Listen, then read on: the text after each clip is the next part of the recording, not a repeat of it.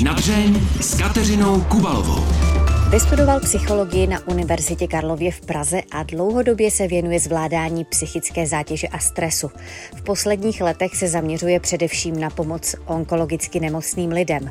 Mimo jiné je spoluautorem oceňované knihy Touha žít, která se v těchto dnech dočkala pokračování. Naším hostem bude už za chvíli psycholog a také horský průvodce Martin Pospíchal. Kateřina Kubalová přeje dobrý poslech. V našem studiu už se mnou sedí psycholog Martin Pospíchal. Dobrý den den vám přeju. Děkuji za pozvání. My tady máme dvě vaše knihy, které vyšly krátce po sobě. Ta poslední z nich jmenuje se Touha odejít eh, vlastně úplně nedávno. Ano. Ta kniha vůbec není tak ponurá, jak by napovídal ten název. Ona je pro nemocné, o nemocných, psaná s nemocnými. Je, je to, to tak? tak? Ta kniha vznikla, aby se snažila ukázat hmm. všem, kterým se do života dostane onkologického onemocnění, že se o tom prostě bavit dá. Že ty náročné otázky si lidé, kteří jsou třeba nevylečitelně hmm. nemocní, dávají. Ta kniha je psaná vlastně nejenom mnou, jsou tam dva pacienti, pan Stanislav a paní Ivana a vedle toho lékař paliativní medicíny a také jejich blízcí. Znamená, my všichni se snažíme ukázat, že byť jsou to náročná témata, tak se mm-hmm. o tom nějak prostě bavit dá a může být to ku prospěchu všem. Mm. Říkáte, bavit se o tom dá.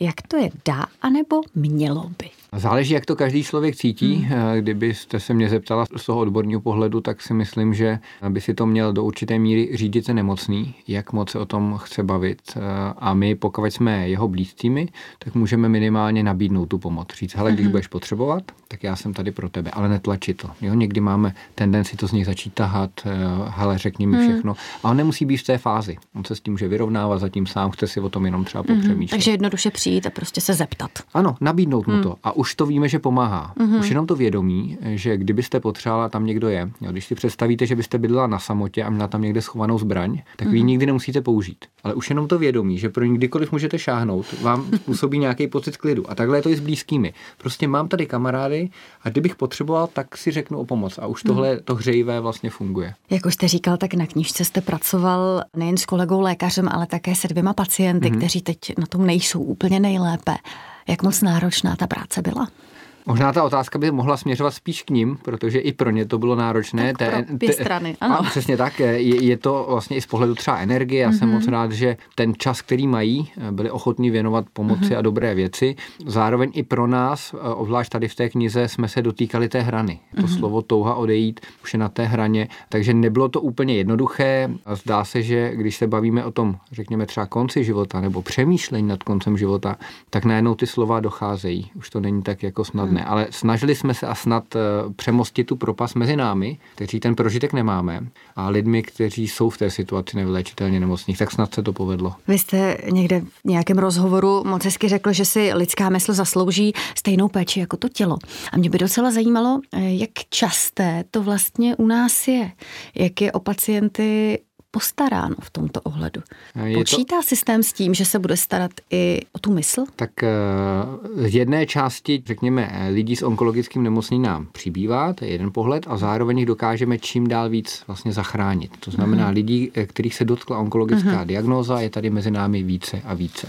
Jedna část je systém, to znamená, jestli v nemocnici je psycholog, druhá část je, že opravdu si myslím, že je to také na nich, aby se rozhodli, jestli chtějí uh-huh. tu psychologickou pomoc. Nikdy je to takové tabu. Jo, o tělo se starejme, mm-hmm. ale mysl, to jako, teď to nechci říct nějak, ale nejsem blázen, abych potřeboval psychologa. Většina mých klientů to vnímá jinak. Představte si, když byste měla hodně velký náklad na zádech, tak se ohnete, jste prostě ohlá v tu chvíli, to tělo se pod tím sklání a v takové chvíli dává smysl povolat si někoho, kdo vám s tím nákladem pomůže. Neznamená mm-hmm. to, že jste slabá, jenom máte hodně naloženo a většina mých klientů má hodně naloženo třeba s tou nevyléčitelnou diagnózou, takže o někoho se opřít prostě dává smysl. A když je to odborná pomoc, tak o to to může být třeba jednodušší. To znamená, když člověk onemocní, tak mu třeba automaticky nepřidělí nebo nedoporučí psychologa, musí se postarat sám.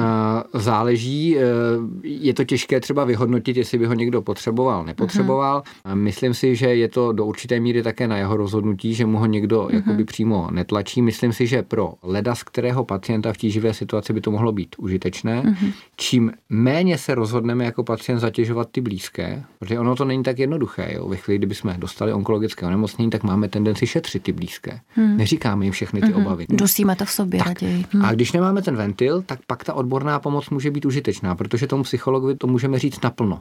A lékaři nemusí mít tolik času, protože onkologických onemocnění je poměrně hodně, to znamená, tohle může být ta cesta. Najít si někoho, hmm. kde to ventilu. To je něco, co pomáhá i zvládnout tu situaci jako takovou. Říká psycholog Martin Pospíchal. Stává se vám třeba i to, že vás osloví blízký, někoho nemocného, že ten dotyčný by potřeboval psychologa, ale nechce se na něj obrátit, protože je to divný. Ty jste popsala, Není blázen. Ano, ano, ty jste popsala mužský svět. Eh, muži, muži jsou eh, taková říčější klientela mezi námi, psychoonkologi. Mají tendenci se s tím eh, jakoby porvat sami, což mi tak jako hrdinsky, ale někdy Aha. je to na úkor toho okolí, že to okolí přesně přichází za námi, ale s ním je to teď náročnější, má to onemocnění, ale on by potřeboval si ulevit, nikomu to neříká, dusí si to sobě. Mhm. Myslím si, že ženy, a tím nechci jako střílet do vlastních řad tím, že jsem muž, ale jsou schopni o něco lépe lépe ty věci jako ventilovat, hmm. sdílet ty hmm. emoce. U těch mužů je to o něco jako náročnější, mají tendenci se spíš jakoby uzavírat. I ta kniha se vlastně snaží ukázat, že i muž je schopen hmm. o tom mluvit poměrně otevřeně. Takže je to i taková hozená rukavice všem mužů. Myslím, že se to zlepšuje, ale je tam hodně pánů, kteří si myslím, že by si zasloužili tady tu oporu o někoho se opřít. A dá se pomoct člověku, který nechce, který se tomu brání? Je to, je to hodně časté téma, kdy mi lidé píšou nebo volají s tím, hele, my bychom potřebovali hmm. nějakou fintu, psychologickou jako k vám jako dostat, hmm. to je samozřejmě těžké. Na co si myslím, že je dobré, jako to nechci jít navléknout, ale mluvit o tom, že hele, pro mě je to těžké být ti tou oporou, mě by pomohlo, aby i ty si se o někoho opřel. Jo? Že ty blízcí projeví tu snahu ne, že on to dělá hmm. kvůli tomu, že je slabý, ale že to dělá kvůli těm lidem v tom okolí. Tak to někdy i třeba na muže zabere, že to dělají kvůli tomu okolí a nechají si, nechci říct pomoc, ale to spíš nějaký rozhovor, který je navede k o něco lepšímu způsobu zvládání, o čemž jsou i ty knihy nejsou jenom o těch ponurých myšlenkách, ale jak tu situaci, kterou jsme si nevybrali, o něco lépe zvládat, tak abychom ten život si užili. To je velká změna, mm-hmm. která tady je za posledních několik desítek let, že dříve nevylečitelné onkologické onemocnění většinou znamenalo konec. Ale my díky pokrokům léčby jsme schopni toho člověka tady dlouho udržet. To znamená, když někomu řekneme paliativní léčba, tak já mám klienty, kteří jsou tady 6 a více let, takže to není nedokážeme vás vylečit a konec, ale jsou tady poměrně dlouhou mm-hmm. dobu a tu dobu chceme žít, nechceme ji jenom přežívat. A ty v našem okolí taky s námi chtějí nějak fungovat, takže proto tady ty projekty. Je asi dost těžké dát nějakou univerzální radu, ale co pomáhá nemocným lidem to zvládnout, třeba právě si užít ty poslední roky, které hmm. zbývají? Tak první věc je nějaká smysluplnost, k hmm. něčemu se upnout, co v tu chvíli je pro ně důležité. Když jsou to maminky, tak jsou to většinou děti. Hmm. Když jsou to třeba muži, kteří už mají děti odrostlé, tak je to nějaký třeba projekt. Můžou to být knihy, ty možnosti jsou vlastně různé. Zároveň pomáhá nebýt na to sám, to znamená nestát té situaci osamoceně, obrátit se na svoje blízké, případně na tu odbornou pomoc a pak e, taky myslet eh, na svoje tělo, že i v té léčbě, nevím, chodit pravidelně na procházky, mít tu možnost odpočívat, e, protože přeci jenom mít onkologickou diagnózu nějakou delší dobu je nějaký stres moji klienti, kteří to zvládají nejlépe, a možná je to ta univerzální rada, kterou jste chtěla, tak je čas na radost a čas na smutek. To znamená, já úplně nejsem zastánce toho být jenom ten pozitivní a dělat, že ta nemoc třeba není, ale spíše držet si tam hodně toho pozitivního, věci, co mě baví, bavit se i o jiných tématech, mm-hmm. než je mhm. nemoc ale zároveň eh, mít eh, prostor, kde to projevím, kdy dostanu ty emoce. Občas si prostě sednout a třeba plakat. Plakat, přesně tak, sdílet to s někým, nevím, kontaktovat třeba toho psychologa. Je to uh-huh. jedno, ale nějak to dostat ven, aby to nebylo vlastně jako potlačováno. Takže tady ta rovnováha, uh-huh. když se někomu daří, tak to dobře funguje. Uh-huh. Měla jsem to dámy, které onemocněly lymfomem obě shodou mhm, okolností mm-hmm. a hodně jim pomohlo, že začali malovat. Je tohle třeba cesta? Zdá se, že jakákoliv kreativní činnost, mm. kdy něco tvoříme, a tvořit můžeme vlastně i děti, když je vychováváme, je to nějaká, mm. nějaká forma tvoření, tak zdá se, že hodně pomáhá, že to jde hodně k nám, jo, že je to nějaká činnost, o které můžeme říct, že je smysluplná. Vychovávání dětí je smysluplné, psaní knihy může být smysluplné, kreslení může být smysluplné. Když se nám tam podaří dostat něco kreativního a co má smysl, Často jsou to projekty, kde vlastně cítíme, že je to něco, co nás přesahuje, protože ten obraz tady zůstane, ta kniha mm-hmm. tady zůstane, ty děti tady zůstanou. To je něco, co tam cítím jako takovou tenkou červenou linii, že takové mm-hmm. věci tím mhm. lidem, i tím, že ten život byl nečekaně jakoby ohrožen, možná je tam hrozba toho, že bude zkrácený, by to tak být nemusí, ta léčba pořád pokračuje, tak tohle lidem hodně pomáhá. Něco, co jako vytvoří ten přesah toho jejich života. Vy nepomáháte jen lidem, kteří jsou nevylečitelně nemocní, mm-hmm. ale i lidem, kteří mají onkologickou diagnózu, ale Léčitelnou. dobrý konec mm. je třeba na dohled. Mm. Jaké máte zkušenosti s tím, jak je to změní? Tak zase trošku můžeme pomoct tady knihám, protože Stanislav a Ivana každý o tom uvažují jinak, mm. zatímco třeba některé ženy, které mají děti, tak ještě více semknou a jdou k dětem, mm. takže tam je třeba ta změna, ještě větší intenzita. Ale Stanislav píše o tom, že najednou začal víc vnímat nějaké niance života, víc si toho života váží, najednou kariéra je někde jinde. Vy jste se ptala na ty vyléčitelné diagnózy, mm. tak tam to vnímám. Není to tak vždy, ale vnímám jako posun, změnu, že nevždy je ten člověk úplně stejný a někdy se dokonce stává, že ani těho nejbližšího pak tolik jako nepoznávají, že opravdu příchod té, můžeme tomu říkat hrozby v tu chvíli, tak dokáže přinést něco, co ten člověk sám. A já nikdy bych neměl odvahu to říct, jako tím, že nemám tu zkušenost, ale mnoho klientů mi říkalo, dalo mi to něco, co je pro mě prostě hodnotné. Mm-hmm. Teď neříkám, že nemoc je jako dobro, je to jako velmi náročná věc, ale jsou schopni pojmenovat třeba rok potom, když to odezní a ty věci a už se vrací do normálu, tak jsou schopni pojmenovat, co jim to dalo, kde je ten přínos. Ono to možná ani nejde vrátit se do toho původního já. A to říkáte. Ano, ano, to mhm. jste řekla něco, co vlastně říká mnoho klientů. Jo, prostě jsme jiní. Záleží taky jaký, jaký to byl druh onemocnění, s jakou prognozou, jaká byla léčba, jo, nakolik to jako zastavilo ten životní proud a člověka to donutilo k nějakému třeba zamýšlení, takže na tom záleží taky. Třeba v Lymphom City Lucie Trávničkové, ta dáma s lymfomem, která začala kreslit, vytvořila neuvěřitelný komiks naplněný černým humorem, hmm. kde třeba pranířuje věty, které zaznívají hmm. na adresu nemocných, jak z řad lékařů, tak od blízkých, kteří to třeba myslí dobře, hmm. ale nedomyslí. Na jo. to nikdo není připravený. Jak se chovat k nemocným onkologicky, vyléčitelně, nevyléčitelně? Je to vlastně jo, jedno jo, v té rozumím. první fázi. Zkusím říct pár myšlenek, hmm. možná pro naše diváky nebo posluchače, tak na webu České onkologické společnosti mm-hmm. je eh, stránka, jak mluvit s někým, kdo má rakovinu, mm-hmm. jak mu být oporou. Tam přesně ty větičky, které oni neradi slyší, jsou vyjmenované. Je třeba těžké říct, hele, vím, jak se cítíš když nemám ten prožitek, tak to pro toho druhého není uvěřitelné. Protože, nevím, kdybych řekl, mám rýmu, tak vy možná máte představu, jaké to mít rýmu, je to hmm. takové jednoduché, ale o toho onkologického nemocnění je to, myslím, nepřenosná zkušenost. Zároveň e, jsou to věty typu to bude dobrý. Jo? Samozřejmě jsou diagnózy, kde je vysoká pravděpodobnost, že opravdu to tak bude, ale ne u každé to tak je a my nevíme, co bylo řečeno lékařem tomu pacientovi. Takže říkat mu, to bude dobrý, jako těžký. Takže kdybych měl dát já jako to doporučení, když jsme blízký onkologicky nemocný nebo náš kamarád za náma přijde, tak opravdu udělat si na něj ten čas, využít toho, že to s náma někdo chce probrat, dát stranou telefon a mít tam ten zájem o něj, koukat se mu do očí a jenom ho třeba vyslechnout, už může být opravdu hodně. Je lepší mít zájem o toho člověka, nikoliv o to téma. Někdy jsme fascinovaní, a leukemie, to je taková léčba a utíkáme od toho člověka. Ne, vrátit se k němu, jo, jak to zvládáš, mm-hmm. jak bych ti třeba mohl pomoct. Takže být u něj a netahat to z něj, nechat tu hloubku na něm. Nechat mu tu první dobrou zkušenost, že se s někým o tom může pobavit a on třeba přijde znova. Takže jenom zájem, udělat si na něj čas, nebo mu to nabídnout, kdyby potřeboval jsem tady pro tebe, tak tím už uděláme jako obrovské množství práce. Říká psycholog Martin Pospíchal, který nejenže pomáhá nemocným, ale sám i doprovázel onkologicky nemocného blízkého ano, ano. v nemoci.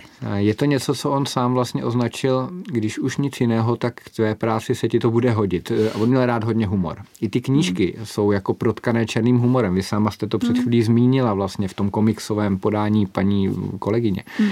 Takže opravdu Možná to tak... se ten humor začne ozývat, když člověk je na jo, takové hraně. Je to tam. A samozřejmě oni sami hmm. autoři nebo spoluautoři mluví o tom, že jako rádi mají černý humor. Že někdy ne všichni to dávají. Jo? Že jsou tam takové, jako, takové lehtivé fráze, které oni tam jako rádi jako říkávají a vlastně nevím, co tady blbneš, jako jak si o tom může dělat legraci. Já mám předpoklad, že pokud si z něčeho dokážeme udělat legraci, tak nás to nedokáže ještě tak pevně mm-hmm. držet jako za tím krkem. Jo? Že, že je to taková to ještě odlehčení v tu chvíli. Takže to si myslím, že jako může skutečně fungovat, nějaké si odlehčení v tomhle směru. Na jedna věc je doprovázet klienta, druhá věc je doprovázet opravdu blízkého člověka. Mm. Jaká to pro vás byla zkušenost? Jednak eh, všechna ta profesionalita a ty poučky se začnou trošku rozpíjet, jo? Hmm. je to prostě osobní v tu chvíli.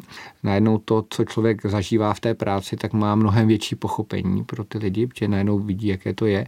Já toho vůbec nelitu, jsem moc rád, že tu možnost jsem měl, proto vlastně možná i částečně vznikly ty knihy, jo? že jsme hmm. měli možnost si říct mnohem hlubší věci, které bychom si třeba normálně neřekli, ale přesto je to zkušenost, která člověka zatíží. Hmm. Takže pokud se rozhodneme někoho doprovázet, být mu oporou, tak zase máte, jste říkala, že takový ty obecní doporučení odpočení, tak vybrat si dva lidi, kteří budou oporou vám zase. Jo, nehrát si na ty hrdiny. Vydržíme to všichni 14 dní, ale léčba onkologického onemocnění, ať to dopadne jakkoliv, je v řádu většinou měsíců, je to jako delší. A takhle dlouho být někomu oporou je těžký, takže najít si zase dva lidi z rodiny, přátelé, nebo i toho psychologa. Jo? Zapřu ho, tak si nehraju na to hrdinu a nechám se někým zapřít, abych já zase mohl ventilovat ty emoce, které mám. Takže to si myslím, že je něco, co může být užitečné, co jsem vlastně využíval i já. Mhm. Co vás vlastně přivedlo k tomu, že jste se začal věnovat tak náročnému tématu? V životě? Tak spíš taková kombinace různých vlivů. Já jsem historicky se věnoval studiu psychické zátěže a stresu a jejímu zvládání, ať mm-hmm. už mhm. teda v horách nebo třeba u managementu. No a začali se v mé praxi množit lidi, kteří si hodně nakládali a v jejich životě se objevilo onkologické onemocnění. Tak jsem se tím začal zabývat, jestli by tady mohla být eh, spojitost mezi dlouhodobým chronickým stresem a onkologickým onemocněním. A zdá se, že jako je toho vyskoumáno poměrně dost, zatím nedokážeme ukázat tu spojitost stoprocentní, ale zdá se, že když si dlouhodobě nakládáme, jsme v takovém tom neřešitelném stresu. Teď mm-hmm. nemyslím to, že mám hodně pracovních úkolů a podobně, ale spíš jako, že jsme v tom zaklesnuti, vztahové problémy, neřešitelné, chceme z toho pryč, ale nemůžeme. Děláme něco, co opravdu dělat nechceme a zůstáváme v té situaci. Tak to se zdá nějak zrcadlí na našem těle. Takže takhle jsem se k tomu dostal já a pak mě ta práce s onkologicky nemocnými začala opravdu hodně naplňovat, hodně bavit. Vy jste součástí projektu Mysli proti rakovině. Mm-hmm. Co ten projekt dělá? Komu pomáhá? Jak? Tak vlastně teď jsem si vlastně trošku pomohl tím, jak jsem odpovídal. A my samozřejmě nemůžeme říct, hele, stres může být jeden z faktorů, který může pomoci nemoci a v tom lidi nechat, jo, tak se nestresujte, jo, to není úplně užitečný. Hmm. Říct onkologicky nemocnému, hele, tak se nestresuj, tak to je úplně mimo. Oni sami, jako Stanislav a Ivanka se to vždycky smějí, když to řeknu. Takže je potřeba říct, co můžeme udělat pro to, aby ten dopad toho stresu nebyl tak veliký, aby to člověka tak jako nepřemohlo. A to jsou ty věci, kterých jsme se dotkli. Nebýt v té situaci sám, rovnováha mezi tím pozitivním, negativním, myslet na svoje tělo, že většina těch produktů stresu v tom našem těle mm-hmm. se zpracovává pravidelným pohybem, pravidelným odpočinkem. Takže jedna věc je, že ano, stres je náročný, ale Druhá věc je B, to je ten projekt, že s tím můžeme něco dělat. A v rámci toho projektu se tedy děje co konkrétně? A jednak ukazujeme, že tam ta spojitost je uh-huh. a jednak, že opravdu obyčejné věci, jako pravidelný pohyb, pohyb v přírodě vlastně fungují. Zkusím dát jenom příklad, aby to bylo takové čitelné. Když se chodí do lesa, tak existuje více vědeckých studií, že když třeba dvě hodiny jsme v lese, chodíme tam pravidelně, tak to stimuluje náš imunitní systém. Jednak si psychicky odpočineme, jednak zdá se ty esence, které dýcháme ze stromů. To znamená takové jako praktické praktické věci, protože když já vám ty řeknu každý den dvě hodiny meditujte, tak si řeknete, no jo, tak já mám děti, mám hodně práce. Ne, to, to je super rada. Takže většinou jsou tam věci, které můžeme přirozeně mm-hmm. zapojit do toho života. Jo, když už tak kratší relaxační cvičení, procházky, pobyt v přírodě, být s blízkými, poslech hudby funguje. Mm-hmm. Jo, je to antidepresivní jako mm-hmm. efekt toho. Takže takové ty věci, kdy od zítřka dál to můžete do toho života rovnou zapojit. Takže nesnažíme se jenom strašit, ale říct, hele, zkus tady pár věcí, aby vlastně si mohl fungovat o něco lépe, i třeba v situaci nevylečitelné onkologické mm. diagnózy. Takže když si najdu jako třeba pacient vaše stránky, mm. tak mhm. tam najdu spoustu praktických, konkrétních rad, co Konkrétních dělat. rad a je tam mm. víc lidí, není to o tom, že bych tam mluvil jenom já, ale mám mm. tam kolegy na různé témata. Mm. Každý jsme jiný. Já když vám řeknu meditujte, tak řeknete třeba to není váš šále kávy, ale les už třeba ano, nebo sport mm. je. Mhm. Takže je to takový vějíř možností a každý si tam najde něco. Není to mm. o tom, mhm. že to natvrdo tlačíme. Někdo to nechce s někým probírat, tak existuje technika expresivního psaní, že se z toho vypíšu. Jo, že papír, když jsme psali dopisy, teď už to tolik není, že se vypíšu vlastně z toho, co mě trápí. Jo, tak jsou různé techniky a každý si tam může najít to svoje. Do života Martina Pospíchala nepatří jen psaní knížek a pomoc lidem nemocným, ale také hory, vysoké hory. Ano, je to tak. Kam, kam leze už dlouhá léta.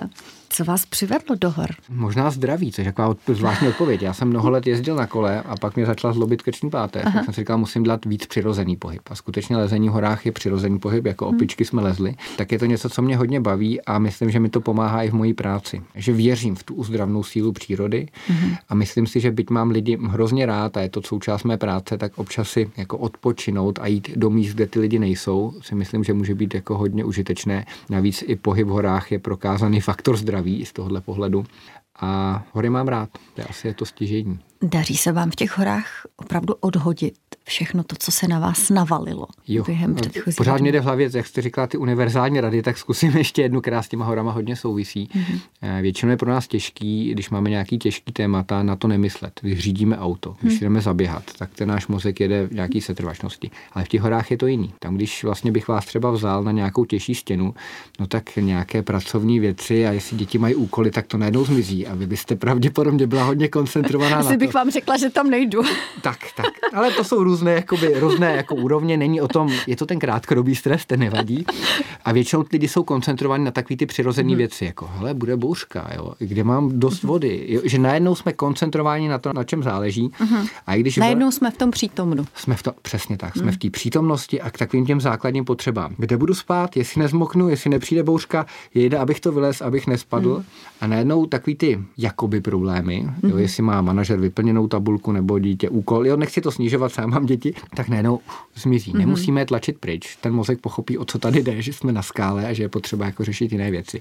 Takže na tohle si myslím, že to funguje. Je nějaká podobnost mezi tím, když člověk potřebuje zdolat nemoc a když potřebuje zdolat horu? A myslím si, že ano. Měli jsme i s Honzou Trávničkem, známým horolezcem, takové společné povídání, kde jsme právě tady ten příměr zmiňovali.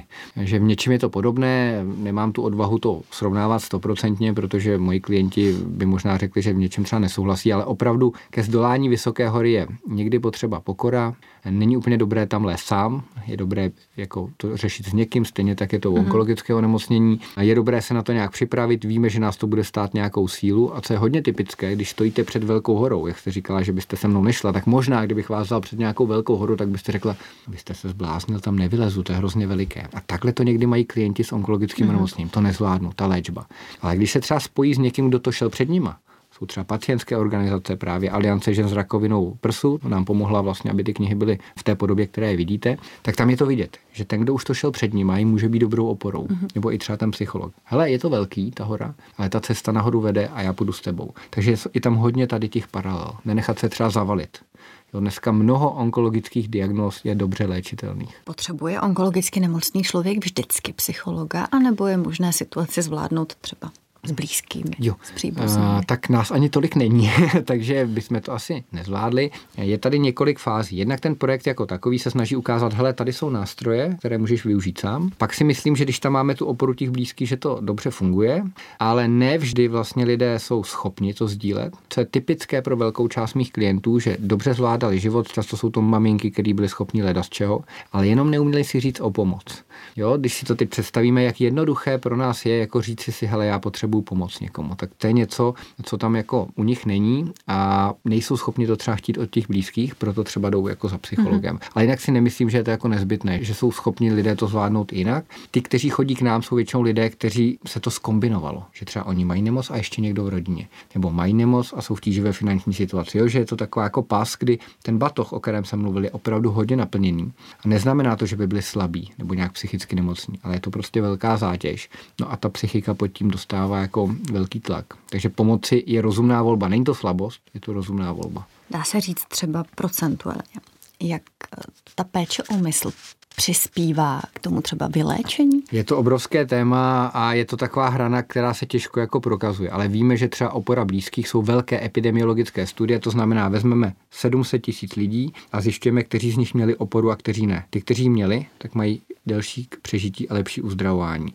Dá se to měřit i na úrovni biologie, že některé látky v těle, když máme tu oporu blízkých, fungují trošičku jinak.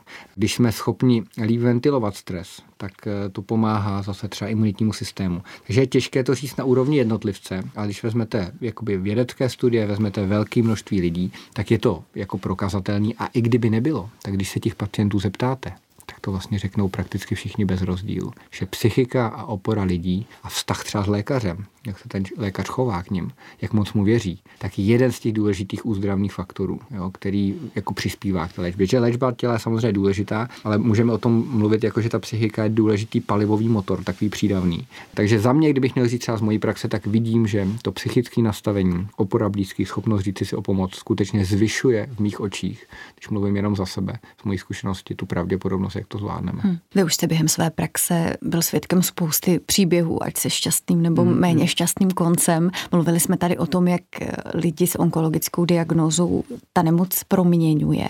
Jak to všechno proměňuje vás? Tak jednak, když moje dcera třeba přinese nějakou horší známku ze školy, tak to nevnímám tak jako náročně. To si myslím, že je něco, co třeba proměňuje i lidi, kteří si přečtou ty knihy, ale možná jenom na chvilku. Jo? Že si to přečtou a řeknou si, no jo, já tady v práci řeším nějaký, pardon, hlouposti a přitom tady jsou takový náročné osudy.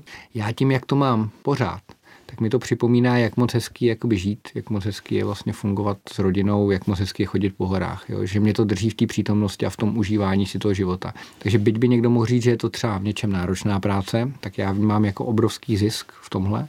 A zároveň, že ty rozhovory s těmi lidmi jsou opravdu o důležitých věcech. Jo, že najednou mizí takové ty, jeden můj klient byl generál, to znamená najednou ty výložky jakoby mizí, jo, manažer, hmm. generál, jsme si jako rovni. V té nemoci najednou ty věci mizí a ty rozhovory jsou o důležitých vlastně věcech, které v tom životě je potřeba řešit, jako vztahy, smysluplnost, případně vlastně téma konce života. Takže v tom hmm. mi to připadá hodně hodnotné, že to nejsou jako povrchní rozhovory, ale že jdeme hodně do té hloubky. Jak právě po tom všem, co už jste slyšel, zažil, vnímáte smrt?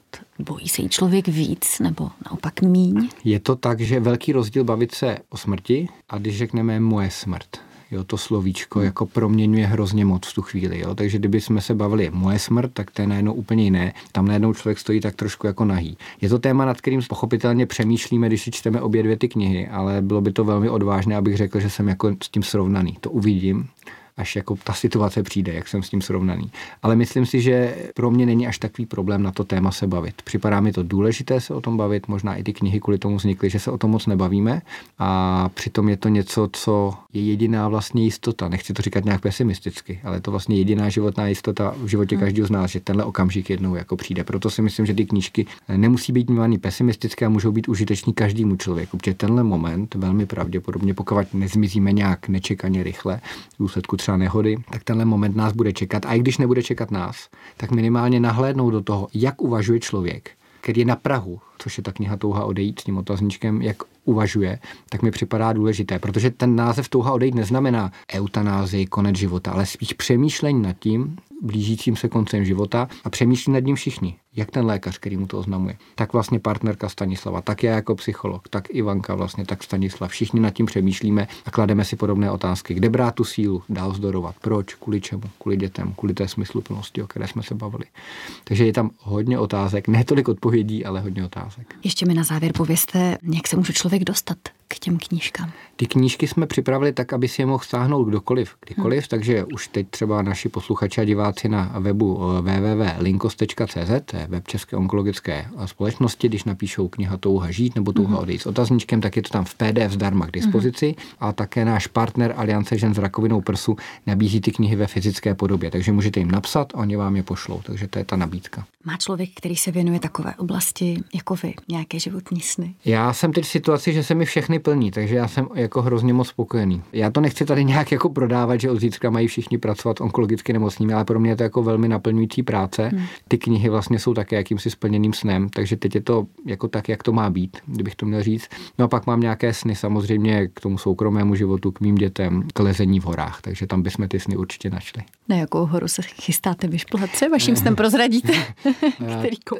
Tak eh, samozřejmě Himalaje jsou takovým lákadlem pro hmm. všechny, ale já jsem takový ten bezpečný lezec, to znamená, snažím se na ty, na ty nižší vrcholy, nebo tady e, v Rakouské Alpy nabízí mnoho krásných e, jakoby výstupů, takže teď dokončujeme nějaký projekt těch deseti nejvyšších hor v Rakouských Alpách, už to máme téměř hotové, tak já asi nemám, nebo úplně nejsem nastaven na to zdolávat nějaké vysoké nebezpečné štíty, spíš mě baví s dobrými kamarády být v těch horách, to je něco, co mi tu energii vrací, takže to doporučuji i všem ostatním. Hostem pořadu až na dřeň byl psycholog Martin Pospíchal. Moc krát vám za to děkuji. Mějte se hezky a nashledanou. Taky děkuji za pozvání, taky hezký den. A mě nezbývá než dodat, že pořad až na dřeň si můžete také poslechnout jako podcast. A nezapomeňte se podívat i na videozáznam z natáčení.